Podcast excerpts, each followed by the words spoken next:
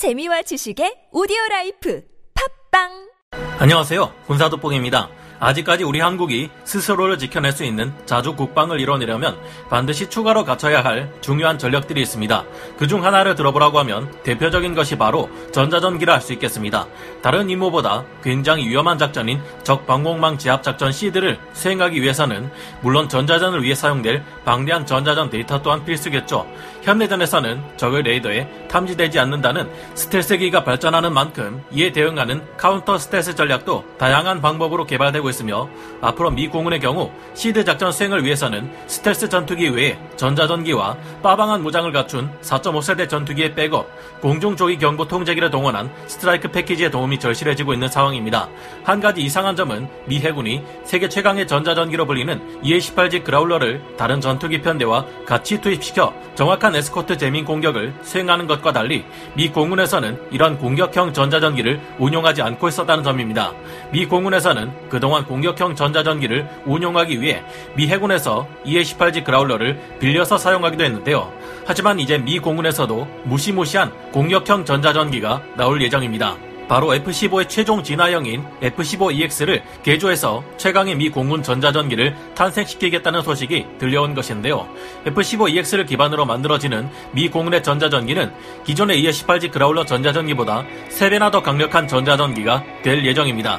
우리 한국에서도 현재 운영 중인 F-15K를 내년 F-15EX로 개량한다는 점을 생각해 볼 때 욕심이 나지 않을 수 없는 소식입니다. 우리 한국 또한 F-15EX를 개조한 전자전기를 도입해 운용하고 실전 운용 경험의 피드백을 통해 완벽한 KF-21의 전자전기 버전을 개발할 수 있을까요? 지금부터 알아보겠습니다. 전문가는 아니지만 해당 분야의 정보를 조사 정리했습니다.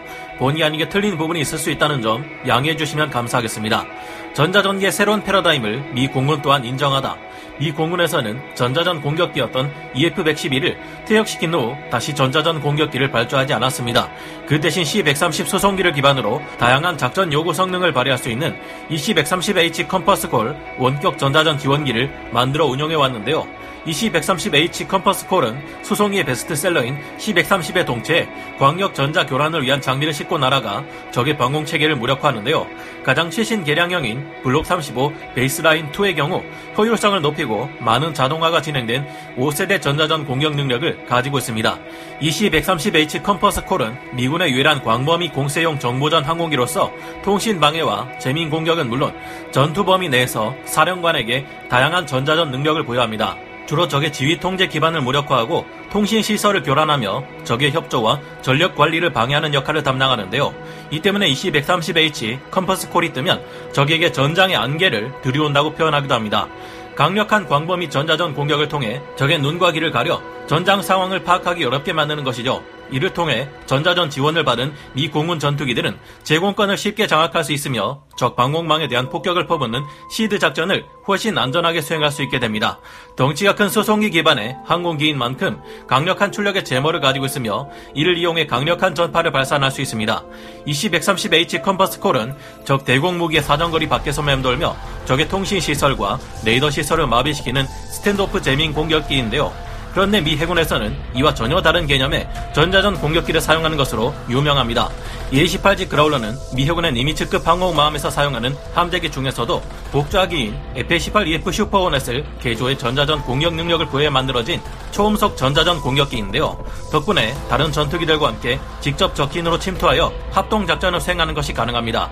복자형 전투기를 기반으로 만들어진 EA-18G 그라울러 전자전기는 원격 지원 재민 공격은 물론 적진 깊숙이 침투해 근접해서 실시하는 전방 지원 재밍 그리고 아군의 전투기들을 보호해주는 호위 지원 재밍이 모두 가능한 전천후 전자전기입니다.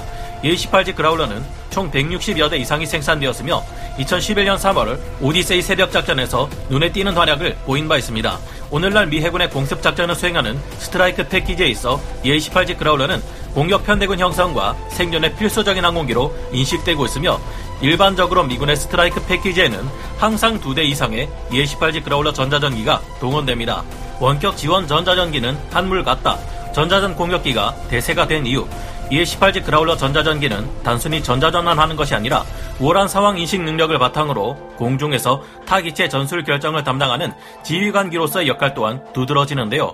이 때문에 EA18G 그라울러는 F-35 같은 스텔스 전투기보다 가격은 더 싸지만 전술적 가치만큼은 오히려 스텔스기 한 기보다 더 높은 취급을 받고 있습니다. 오죽하면 우리 한국의 베테랑 전투기 파일럿 출신 유튜버이신 진격의 아재님에게 스텔스기와 전자전기 둘 중 하나만 고르라고 하면 뭘 고르시겠느냐 물어봤을 때 전자전기를 택하겠다고 했을 정도인데요.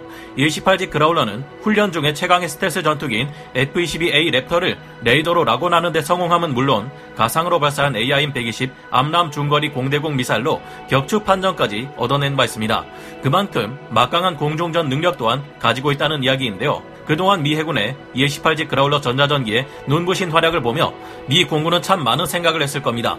야, 야, 저 장난 아닌데? 우린 저런 거 하면 안 되냐? 이런 생각을 가지지 않을 수 없었을 것으로 보이는데요. EC-130H Compass Call은 강력한 원격 전자전 공격 지원이 가능하지만 막상 근접해서 정확한 목표물을 향해 더욱 효과적인 전자전 jamming 공격을 해줄 수 있는 것은 아닙니다. 이러다 보니 미 공군에서도 미 해군의 EH-8G 그라울러 기체를 임대해서 제390 전자비행대에서 운용하고 있을 지경입니다. 그런데 이런 와중에 최근 EH-8G 그라울러가 이제까지 사용하던 AN/ALQ 99 전자전 포드보다 3배는 더 강력한 성능을 보일 것으로 보이는 차세대 전자전 제모 NGJ를 탑재하게 될 것이라는 계획이 발표되자 미 공군에서는 이에 큰 관심을 보이게 됩니다. 그래서일까요? 최근 미 공군이 F-15의 끝판왕이라 불리는 F-15EX 이글2 전투기를 개조해 공군판 그라울러 전자전 공격기를 탄생시킬 것으로 전망되고 있는데요. 미 하원 군사위원회에서는 공군의 새로운 차세대 제모인 NGJ 시스템 적용을 제안했고 이 제안이 승인되면 미 공군은 이를 적용시킬지 여부를 결정하게 됩니다. 미 공군은 주로 방어적인 측면에서의 전자전 시스템을 광범위하게 적용하는 스타일을 가지고 있었는데 NGJ를 도입해 F-15EX의 전자전기 버전을 개발하게 된다면 이는 미 공군이 여태까지 부족했던 전자전 공격 전술 항공기를 보유하게 된다는 것을 뜻합니다. 한국에서 EA18G 그라울러보다 3배 더 강력한 F-15EX 전자전기를 운용하는 것이 가능해질까? 한 개의 전자전 포드가 많은 역할을 해야 했던 AN/ALQ-99 포드와는 달리 AN/ALQ-249 버전 1 NGJ 시스템은 세 가지로 구성됩니다. 우선 저주파 대역을 담당하는 저대역 제모인 NGJ-LB가 있고 중주파 대역을 담당하는 중대역 제모인 NGJ, MB가 있는데요. 그리고 고주파 대역을 담당하는 고대역 제모가 있어 각각의 제모가 자신이 맡은 대역에 보다 전문적인 전자전 공격을 수행할 수 있도록 제작됩니다. 그런 만큼 NGJ 시스템의 제밍 능력은 과거 EA18G 그롤러가 가진 AN/ALQ-99 포대의 능력을 3배 이상 능가할 것으로 점쳐집니다. 게다가 F-15EX가 애초에 슈퍼원넷보다 더욱 막강한 무장을 갖출 수 있는 F-15E 스트라이크 이글을 기반으로 개량된 모델이라는 것을 생각해 볼 때 F-15EX를 기반으로 한 전자전 기는 EA18G 그라울러보다 더욱 화끈한 전자전 능력, 그리고 압도적인 무장 능력을 동시에 보유할 수 있을 것으로 판단되어 큰 기대를 받고 있습니다. 거기에 더 F-15EX는 원래 자기 자신을 지키기 위한 최신의 자체 전자전 시스템인 이파스를 가지고 있습니다. 그렇게 여기에 차세대 제머인 NGJ를 조합할 경우 훨씬 더 수월하게 막강한 전자전 공격 능력을 통합할 수 있을 것으로 판단되어 상당히 현실적인 아이디어로 분석되고 있습니다. 만약 F-15EX 기반의 새로운 미 공군 전자전 공격기가 나오게 된다면 미 공군은 EF-111 전자 전 공격기 퇴역 이후 약 30년 만에 전자전 공격기를 다시 가지게 되는데요. 앞으로 F-15E 스트라이크 이글도 이파스 전자전 시스템을 장착할 예정이기에 이 역시 NGJ 차세대 전자전 포드를 적용한 전자전 공격기가 될 가능성이 있다고 합니다. 세계전에서 가장 많은 폭격 작전을 수행하고 가장 발달된 스트라이크 패키지를 동원하는 미 공군, 미 해군 모두가 결국은 최전선에서 활약하는 초음속 전자전 공격기를 운용하기로 의견이 모아지는 것을 보면 앞으로 전자전기를 개발해야 할 우리 한국이 어떻게 해야 할지 그 방향이 보인다고 할 수 있겠습니다. 2021년 7월 28일에 배포된 미하원 군사위원회 보도자료에서는 미 공군 전자전 능력에 대한 평가가 나와 있는데 이에 의하면 미 공군은 전자전 공격 분야에 빈틈을 가지고 있는 것 아닐까 하는 의문이 제기되고 있습니다. 우리 한국 공군 또한 F-15E 스트라이크 이글에 1990년대 기술을 더해 한 번 더 업그레이드한 F-15K 전폭기를 운용하고 있습니다. 내년에는 이 F-15K들이 EX급으로 업그레이드될 계획이고 F-15E 스트라이크 이글에도 이파스 장비가 탑재된다면 미국의 레이시온이 개발한 차세대 제머 AN/ALQ-249 버전 1 NGJ 시스템과의 통합을 통해 강력한 전자전기로 탄생할 수 있다고 하니 설레지 않을 수 없는데요.